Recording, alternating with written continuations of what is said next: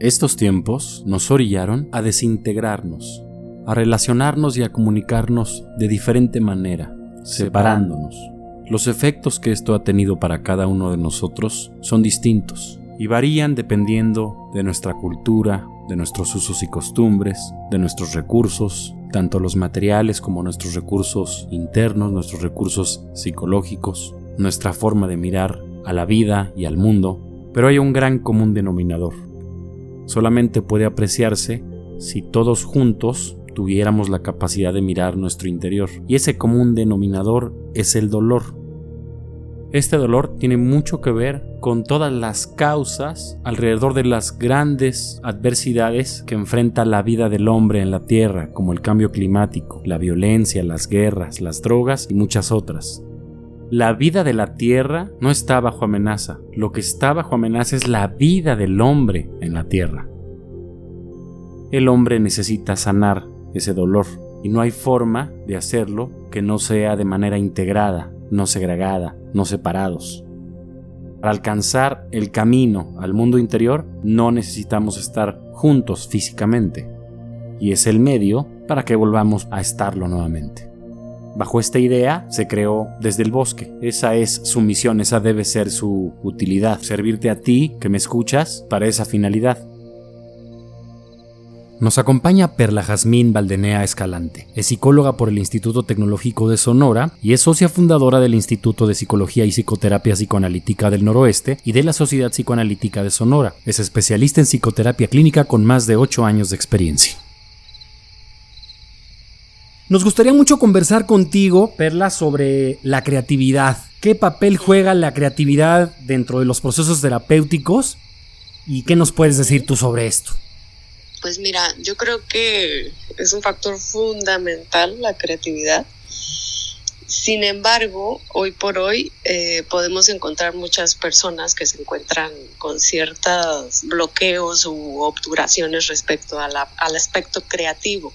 pero, pero en cuanto a esto, podemos encontrar que a través de la psicoterapia o, la terapia en general, la terapia psicológica o el psicoanálisis, tú puedes, tú puedes observar cómo la creatividad forma parte fundamental de el poder gestar justo un proceso terapéutico. Tal vez en un inicio, mira, yo soy más de corte psicoanalítico y, y yo trabajo con asociación libre. Y hay un conflicto ahí de repente en algunos personajes que puede llegar a ser un poco difícil o complejo el, poder asociar de manera libre. Y justo ahí entra la parte creativa. ¿Cómo se define la, la creatividad desde el punto de vista de la psicología? La creatividad es aquella parte que desde, bueno, desde la psicología o desde el psicoanálisis, yo podría decirte que, la creatividad es vista como una característica esencial en cuanto a la descarga de las, de las pulsiones o, del, o, de, la, de la carga en cuanto psíquica del sujeto. En este caso, si, por decir algo, si llega un niño y tú estás trabajando con él, con el niño se trabaja con el aspecto de la fantasía. Cómo los niños hacen uso de la fantasía en donde entra la creatividad para poder expresar sus emociones. Si nos vamos con un niño, si nos vamos con un adolescente que también se, se encuentra en este proceso y en esta transición, la creatividad tú la puedes encontrar plasmada en aquellas obras artísticas o simplemente en el, en el hablar del sujeto en de qué forma piensa, de qué forma fluye, de qué forma expresa a través de, representaciones simbólicas aquello que trae en el inconsciente. Entonces, si nos referimos desde ese aspecto, la creatividad, ser creativo, es el crear algo desde, desde tu propio psiquismo.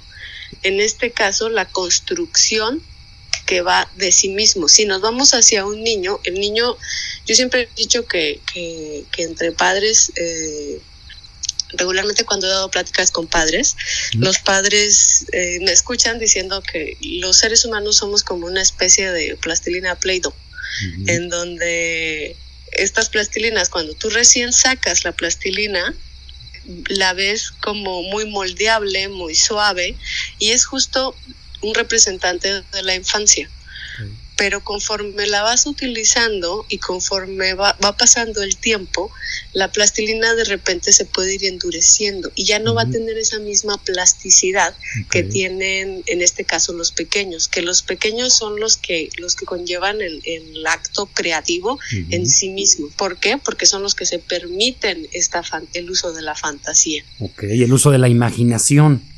Exacto. ¿Y todos somos creativos, Perla, por definición? Todos tenemos esa capacidad, se supone que sí, pero ya ves que en la escuela como que nos empiezan a dividir, ¿no? Ah, pues tú eres creativo porque dibujas muy bonito, o porque te gusta declamar, o porque tienes ciertas habilidades. Ya ves como que empieza a haber una segmentación que yo desde, creo que es inadecuada porque parece más bien que la, la creatividad está en nuestra naturaleza y todos pudiéramos desarrollarla, ¿es así? Exacto. Desde mi punto de vista, todos tenemos esa capacidad, solo que va a depender mucho el entorno, va a depender muchísimo el contexto. Mira, en, el caso de los adultos, que son los que los que les van mostrando al el mundo o los que les van haciendo esta interpretación del mundo a los pequeños, que los pequeños son como te decía ahorita, son son muy, son muy plásticos, son muy, tienen una plasticidad impresionante y una capacidad de adaptación que va más allá de lo que el propio adulto cree, porque conforme vamos creciendo, nosotros vamos creciendo con una serie de límites o con una serie de hábitos, costumbres, creencias, etcétera. La influencia de la cultura acá es, importante. Y no me refiero nada más a la cultura en general, sino a la cultura familiar multiculturalidad la puedes encontrar no nada más fuera del país, sino también entre ellos mismos por la diferencia cultural que hay entre las familias. Y cómo ellos también se van forjando una personalidad con base a, a lo que están observando. Y justo en muchas ocasiones esto puede obturar la creatividad porque ¿qué pasa con los niños más pequeños? Hay, no sé, hay que pueden ser muy sobreprotectores y, y, no, que el niño no pise el charco de, de, agua sucia, porque el charco de agua sucia los puede llevar a enfermarse, los puede llevar a contraer algún tipo. Entonces, todo esto que, que, que el padre y el adulto, que de alguna manera, no estoy diciendo que esté mal, sino que simple y sencillamente también nosotros somos transmisores de una educación que nosotros recibimos. Es decir, no hay víctimas ni victimarios, pero va a depender mucho del padre o la madre para que estos niños puedan explotar esa creatividad. No hay mejor explorador que un niño pequeño. Porque el niño pequeño te va a querer probar, se va a querer acercar, todavía no conoce lo que viene siendo el asco, a menos de que ya se lo hayan señalado o interpretado. Pero justo aquel que quiere llegar y pisar el charco de agua y descubrir que se puede mojar y descubrir lo que puede llegar a pasar y, y el sentir el agua, somos seres sensoriales totalmente y justo la creatividad parte desde este punto no es desde un punto de la racionalización. Yo soy de la idea de que la creatividad parte de, lo sensorial, de aquello que se siente. Incluso al observar una obra artística, tú lo que puedes ver es lo que el, sujeto o aquel artista que plasmó esa obra, vamos a llamar, no sé, una pintura vamos a decir una pintura, aquel artista que plasmó, que hizo uso del óleo, vamos a poner, una, una, una obra artística con base al, al, uso de la pintura a óleo, en donde con este tiene técnicas, tiene, sí, y tiene un contenido latente, en efecto. Cada obra artística es absolutamente subjetiva, y, pero acá lo interesante es esta intención del artista que plasmó a través de su obra. Pero justo esta, este plasmar o esta descarga energética que tuvo en relación a lo que sea del tema o lo que sea que él haya querido plasmar en la obra, pero sin embargo es tan subjetivo que, que, muchas veces quien observa o el espectador no sabe, racionalmente hablando, lo que el artista tuvo como intención de plasmar, pero se siente. Claro. Es un lenguaje que, que como que codificamos y decodificamos, ¿no? Exacto. Entonces, yo diría que, que, incluso la creatividad no necesariamente, claro está que también, por ejemplo, te iba a decir, no necesariamente hablarlo o ponerlo en palabras. Cuando sí hay obras artísticas puestas en, en, palabras, todas las obras literarias que podemos encontrarnos. Pero, pero, y justo lo que el análisis, mira, yo te cuento así súper rapidísimo, lo que a mí me hizo encaminarme hacia el psicoanálisis fue justo lo que decías hace un momento, darme cuenta de que tengo la posibilidad de autoexplorarme para saber de dónde viene este, este, este acto que es en mi presente.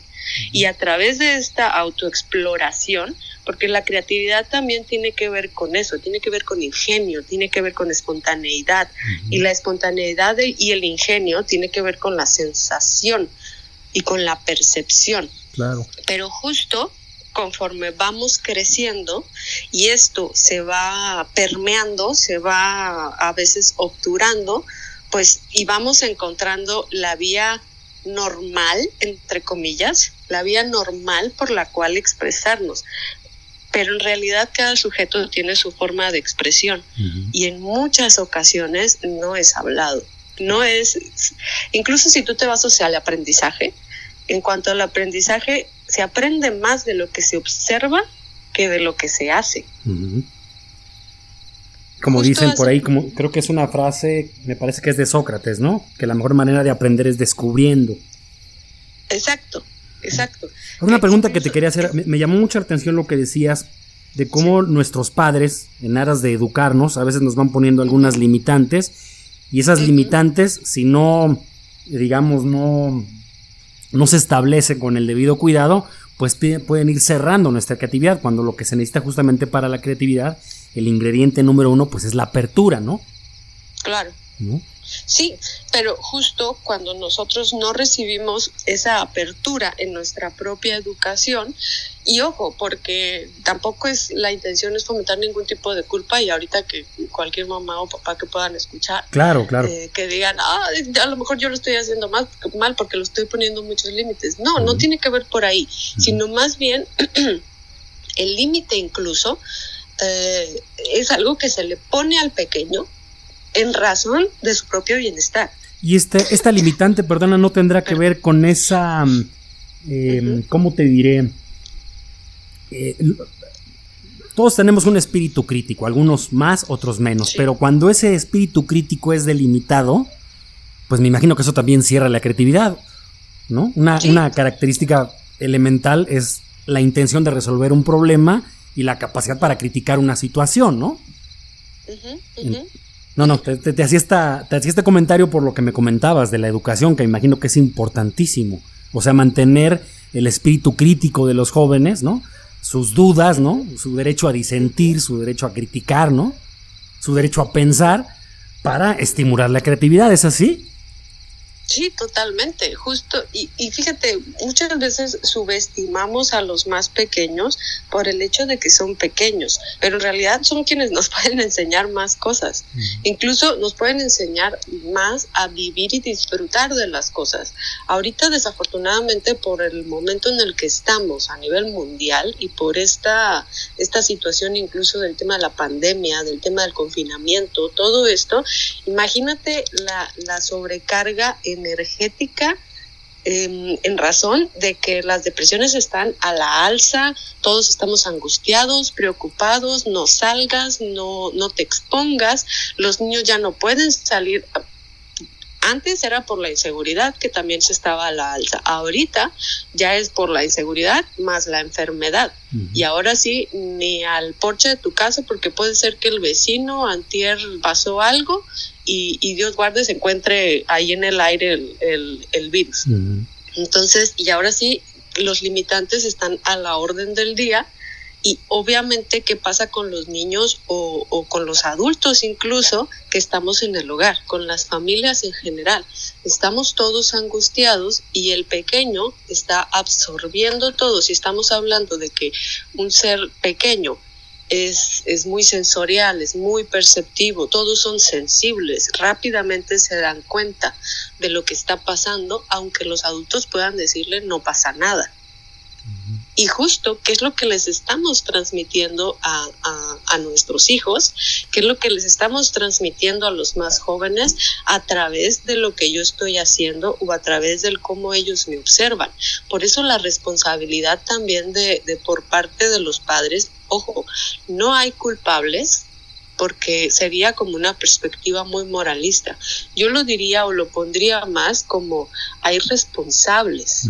Somos los adultos, somos ya, vaya la palabra, como adulto que somos y, con esa madurez que debe de caracterizarnos por la edad cronológica, pero sabemos que muchas veces no coincide una con la otra. Mm, es importante que nosotros asumamos de manera responsable esto para poder yo llevarme esta sensación al tratamiento para poderlo canalizar de una vía más adecuada, a través de una vía más adecuada, e incluso el, el manejo del arte, en este caso, es fundamental porque también por eso es que ahorita les ofrecen o están a la orden del día todos este tipo de tutoriales, este, cómo hacer mandalas, cómo dibujar, cómo colorear, cómo pintar, cómo incluso los tutoriales sobre música que tú encuentras en, eh, ahora de manera virtual, todo este tipo de mercado que algún se ha abierto mucho las puertas ante esta situación, pero yo diría que, no hay que menospreciarlo porque justo cada quien encuentra su forma o su vía de, para canalizar justo y explotar más esta creatividad. La creatividad también tiene que ver con una cuestión de energía, de sobrecarga, y lo que buscamos hacer es a través del uso del arte, poder descargar esta energía generada o esta sobrecarga generada por la creatividad, por este, por, este acto de espontaneidad. Desafortunadamente, lo que te decía hace un momento es que ante situaciones como la pandemia, como este miedo y terror que hay en todos, esta serie de duelos que están surgiendo en, muchos sentidos, duelos ante la pérdida de la convivencia, ante la pérdida de de, no sé, de la economía del hogar que ahorita se ha visto tan afectada. Mm, todo esto, todos estos duelos que tenemos, más a eso agrega las muertes familiares, más, más el hecho de que a lo mejor yo me encuentro deprimida, sufriendo y padeciendo todos estos duelos, entonces, ¿qué interpretación del mundo les estoy dando a mis hijos? Y, aquí la creatividad, ¿qué rol juega en el proceso terapéutico? Sé que me lo has eh, ilustrado muy bien hasta ahora, pero em, de alguna manera para ejemplificarlo más, siendo un poquito más específicos, ¿cómo nos lo podrías explicar? Supongamos, yo estoy atravesando un proceso de duelo, acabo de perder a algunos de mis seres queridos, he perdido también el trabajo, estoy en riesgo quizá de, de no poder seguir viviendo en el mismo lugar en donde vivo, ¿no? Aquí la creatividad, ¿cómo puede eh, jugar para sanarme en ese, en ese sentido? Como para poder encontrar esa característica resiliente en sí mismo, ¿no? Ok, pues mira, yo creo que en el caso de los niños, sin duda, es a través del juego ellos en el juego, y tú los observas, cómo, cómo inventan sus historias. Los niños, a través del juego y de la, de la descarga mm, de, esta, de esta energía generada por esta característica de acto creativo que ellos suelen tener. Te lo digo, por ejemplo, yo tengo un sobrino de 10 años y tiene una capacidad para hacer esculturas de plastilina y que es impresionante pero y él a través del uso de su creatividad, de qué es lo que quiere hacer en sus, en sus esculturas de plastilina, que a veces me hace, tiene un tío que tiene um, una, una exportadora um, de trailers y, y él se pone a hacer los trailers con el detalle que es un trailer y, ya se los muestra y mira, aquí está el trailer. O no sé, si le permitimos hacer, eh, no sé, le permitimos jugar una hora de videojuegos, después él solito toma sus plastilinas de colores y empieza a hacer los monitos del videojuego y crea su propio juego. Entonces, y permitir esto yo creo que es fundamental, por eso es que eh, ahorita sí, es una herramienta valiosísima la parte del uso del Internet, pero, pero también es otra cosa que puede llegar a obturar la creatividad. Y la creatividad se plasma en cualquier acto en donde tú puedes representar algo que te permite expresar algo que no puedes a lo mejor decir en palabras. en el caso de los niños, por eso es necesario el uso de, de, de, las plastilinas, el uso de juegos que a ellos les represente. En psicoterapia infantil se maneja que tú tienes una serie de, juegos en el consultorio y el niño llega y él elige el juego con el que quiere jugar.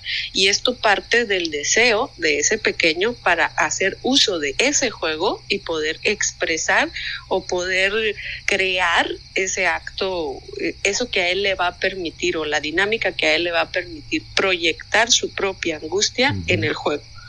En el caso de un adolescente, a veces es hablando, a veces también utilizan juegos de mesa. El uso de la fantasía em, en ellos es mucho también, por ejemplo, a los que les gustan ciertos deportes o a los que les gusta hacer graffiti, a los que les gusta, mm, no sé, hacer dibujar, el anime, por ejemplo, también es, es algo que a través de lo que ellos expresan y proyectan. El ser humano en sí, ahorita que hablaba sobre el juicio y la crítica, regularmente también es muy es muy probable que a través de ese juicio y esa crítica yo proyecto también mis propias angustias, mis propios miedos. Y por eso me siento a lo mejor a veces incluso amenazado por un otro que tiene la capacidad de expresarse de una o de otra forma y yo emito juicios o emito críticas a veces sin, sin fundamento o a veces con fundamento, pero también va implícito, desde el momento en el que tú estás emitiendo el juicio, va implícito algo tuyo en ese juicio. Claro. Entonces, y en el caso del adulto, el adulto puede llevar al acto creativo específicamente a través de algún, del uso de las artes o bien a través de la palabra. Como el darte cuenta de, como el poder incluso eh, tener una, un funcionamiento muy adecuado dentro de tu área laboral, por ejemplo. O sea, que, que, tú tengas esa capacidad creativa de poder producir algo y, y, de crear algo, ya sea en lo laboral, en lo social, en, en, cualquier, en lo familiar, en cualquiera de estas áreas, tú estás teniendo esas descargas y estás teniendo esa, esa capacidad de poder generar para el otro y para ti mismo un acto creativo. Ok, o sea que mm, este bombardeo permanente que tenemos de información nos hace menos productores y más receptores, ¿verdad? O sea, una, manera de fomentar la creatividad es justamente dejando de absorber y más bien produciendo, ¿no? O emitiendo. ¿Es así? Sí, sí, sí, totalmente. Desde, al menos desde la psicoterapia, yo te puedo decir que el producir. Algo por lo mismo que, te comento que me gusta el psicoanálisis, es que es el paciente quien va llegando a sus propias realidades, a sus propias verdades. Porque justo la realidad muchas veces pues nos, nos impone y, y, no es lo que nos gustaría. Y es solo a través del uso de la fantasía como podemos cambiar o modificar esta realidad. Y la fantasía va a partir desde nuestros propios deseos y cómo nuestros propios deseos lo plasmamos o lo representamos a través de qué. Naturalmente, la obra artística que, que, lleva su técnica y que lleva sus lineamientos, pero aparte de eso está eso que yo logro um, representar desde lo más profundo de mi ser a través del uso del arte. Perla, ¿nos podrías explicar un poquito este concepto que habla del lado femenino o el lado masculino o el lado receptivo, la parte creativa en la mente, en donde a veces se confunde esto con el tema de género, que no tiene nada que ver, ¿no? Entonces, Por ejemplo, se dice que un individuo que, que tiene muy bien desarrollado su lado artístico, su lado creativo, pues tiene muy bien desarrollado su parte femenina y demás. ¿Nos puede explicar esto para entenderlo bien? Porque se confunde, o sea, no, no significa que, que un individuo, por ejemplo, de género masculino, que sea muy creativo, que tenga muchas habilidades para las artes, este, eh, tenga, eh, por, tener desarrollado su lado femenino, vaya a ser homosexual. son cosas completamente diferentes. Sí, sí, claro. ¿Nos puedes explicar sobre pues, esto? Tiene que ver más como en el sentido de la sensibilización y cómo lo han incluso etiquetado. Pero como bien dices, no tiene nada que ver con que, con que vaya a ser homosexual solo porque porque, no sé, porque sea sensible. Claro, y que no tendría, por supuesto, nada de malo. Yo soy homosexual, lo digo aquí en este programa, pero, pero me parece que hay, me parece que hay mucha confusión en ese concepto y a veces eh, creo que incluso es un inhibidor, por lo que a veces muchos padres no quieren que sus hijos sean artistas, ¿no? Yo he visto muchos casos en que, por ejemplo, eh, algunos jóvenes pues se vieron reprimidos por sus padres para dedicarse al canto o a la actuación o algo porque el papá decía, no, no, no, yo no quiero que te dediques a eso porque vas a ser gay, ¿no? y entonces, este, pues no es así. O también lo vuelcan en el tema del poder o el dinero. Que no, que, que, el artista regularmente, pues no, es que el artista se muere de hambre. A ver, no, espérate. Para empezar, hay muchas formas de expresarte y hay muchas formas de ganar, pero como el arte también a veces lo, lo pasan al sentido del poder. Y justo el poder entra dentro de, la competencia identificada de manera activa y que le dan esa connotación masculina. Y como no tienes tanto poder económico o adquisitivo siendo artista, pues entonces se vuelca en lo femenino pero no tiene absolutamente nada que ver con, el tema de, género. Y entonces, ¿cómo funciona esto al interior de la mente? ¿Cómo es eso de que el lado femenino, masculino? Ayúdame pues a, entenderlo, a dislucidarlo. Desde mi punto de vista, creo que es más por la cuestión pasiva y, y, más que nada como viene partiendo desde un constructo social como concepto. Pero desde otra perspectiva, mm, se le ha etiquetado como el hemisferio derecho, que es más hacia lo, lo masculino, con, con, características más de competencia, más de, de, poder, más de liderazgo, más una parte más activa en el aspecto, no sé, finanzas, matemático, etcétera todo esto que, se lo atribuyen a un lado de, del hemisferio, que sí, que más bien tiene que ver con, con el, uso o con la el, lugar en el que está situada cada uno de, nuestras áreas a nivel cerebral. Pero el que el hemisferio izquierdo que tiene que ver más con la mujer y con las características pasivas, con las características de sensibilidad, de intuición, de percepción, de, de, calidez, de atención, como más de característico, más hacia lo, maternal. Pero yo desde mi punto de vista no sería partidaria de eso. Yo te podría decir incluso que, por ejemplo, el adolescente, eh, nosotros terminamos de desarrollarnos alrededor de los 21 años. Nuestro lóbulo frontal termina de, de, madurar a esa edad alrededor de eso. Pero entonces estamos hablando de que, de que también el adolescente está en una etapa en la que comúnmente no tiene esa capacidad de poder pensar en la consecuencia y se caracteriza más por el aspecto de la impulsividad. Okay. Y no quiere decir, porque hay muchos adolescentes que son súper, súper racionales y, mucho más maduros que lo que aparentemente en teoría tendrían que ser, pero, pero en realidad acá tiene que ver con una maduración y con un crecimiento a nivel cerebral. El lóbulo frontal es el que te permite tener esa capacidad de análisis y racionalización. Y como ellos a lo mejor todavía biológicamente hablando no tienen este desarrollo, pues justo eh, van a caracterizarse más por, por la parte impulsiva, por la parte sensible. Pero entonces, ¿de qué estaríamos hablando? Que eso tiene que ver más sobre lo femenino, sobre sobre o, y no sobre lo masculino, pero pues ahí les estaríamos dando la torre. Claro, claro. Entonces, y eso, por eso pasamos todos.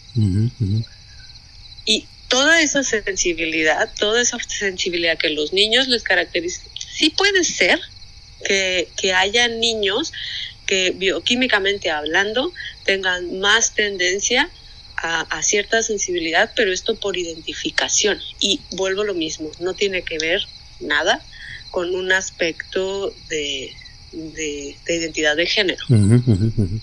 Qué bueno que lo aclaras, porque me parece que esa percepción, este, pues abunda, ¿no? Y, y, una pregunta muy fuerte que te quiero hacer. ¿Las escuelas matan la creatividad? Me refiero a las escuelas bajo el sistema educativo que, que conocemos, ¿no? En México. ¿Estimulan o matan la creatividad? Pues mira, se dice que toda institución eh, obtura, como limita, pero también es real que para poder crecer y desarrollarnos necesariamente ocupamos de límites, porque si no nos desbordamos. Claro. Como sociedad nos desbordaríamos si no tuviéramos límites. que esto es lo que pasa con el perverso, por ejemplo. El perverso sabe que hay un límite, pero reniega de él. Y dice, por ejemplo, no sé, la corrupción.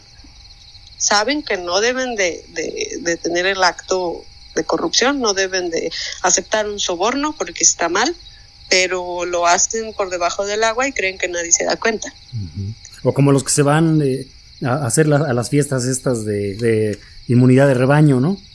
Ajá, ajá, sí, sí, sí. Y que no pasa nada, y no pasa nada, pero pues pasa y, y desafortunadamente el problema es que va a afectar a otros. Acá el problema es que no es algo que te afecte nada más a ti, sino que va a afectar tremendamente a otros y esos otros a otros y así sucesivamente.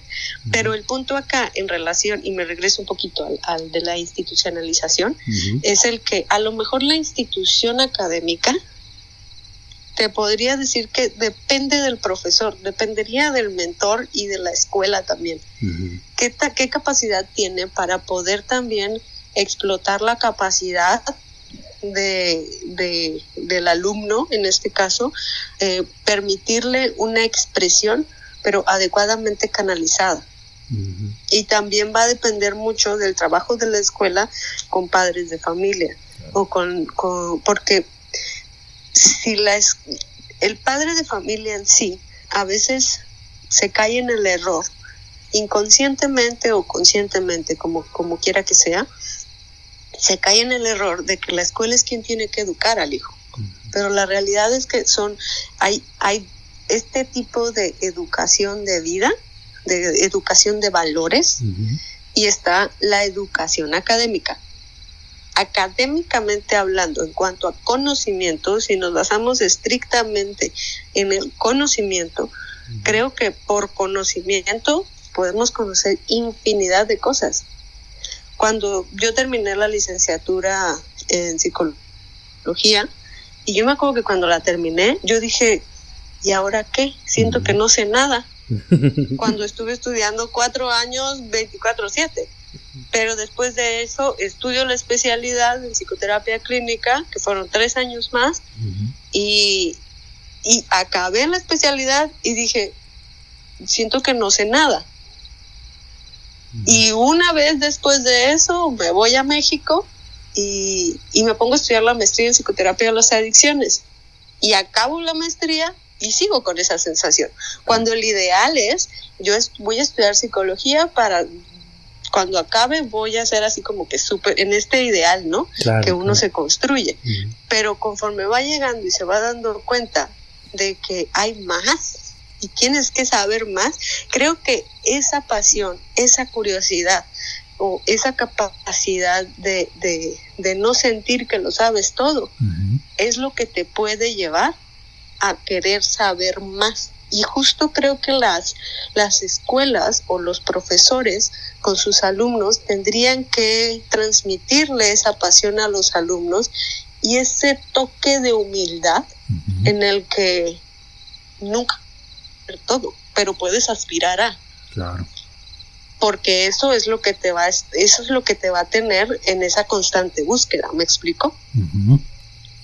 Muy bien. ¿Y qué consejos le darías tanto a los padres como a todos los que nos escuchan para fomentar la creatividad desde la casa y en la vida en general?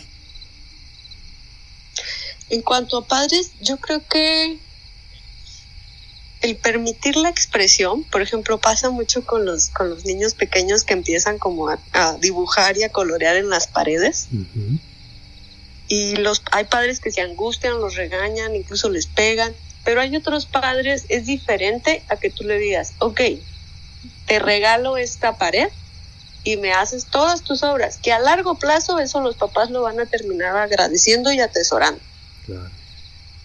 Entonces te regalo esta pared y aquí dibújame y píntame todo, todo, todo lo que tú quieras. Lo peor que puede pasar el día de mañana es pintar esa pared. Y así no te va a dibujar o colorear toda la casa y estás permitiendo que el otro se exprese. Si vas a poner un límite, ponlo, pero dando una razón del límite. Porque es diferente que tú le digas, mira, lo que pasa es que la casa, si tú le das una explicación, si este es muy, muy pequeñito, pues es conforme él vaya creciendo y también adecuarlo al, al momento en el que se encuentra. Con los adolescentes, el adolescente un día va a estar de buenas, un día va a estar de malas, al otro día te ama y al otro día te odia. Pero es importante dejarlos que se expresen. Si está enojado, que exprese su enojo. ¿A través de qué? De lo que él quiera. Una carta, un dibujo, vean una película juntos, platíquenla, un juego, un videojuego.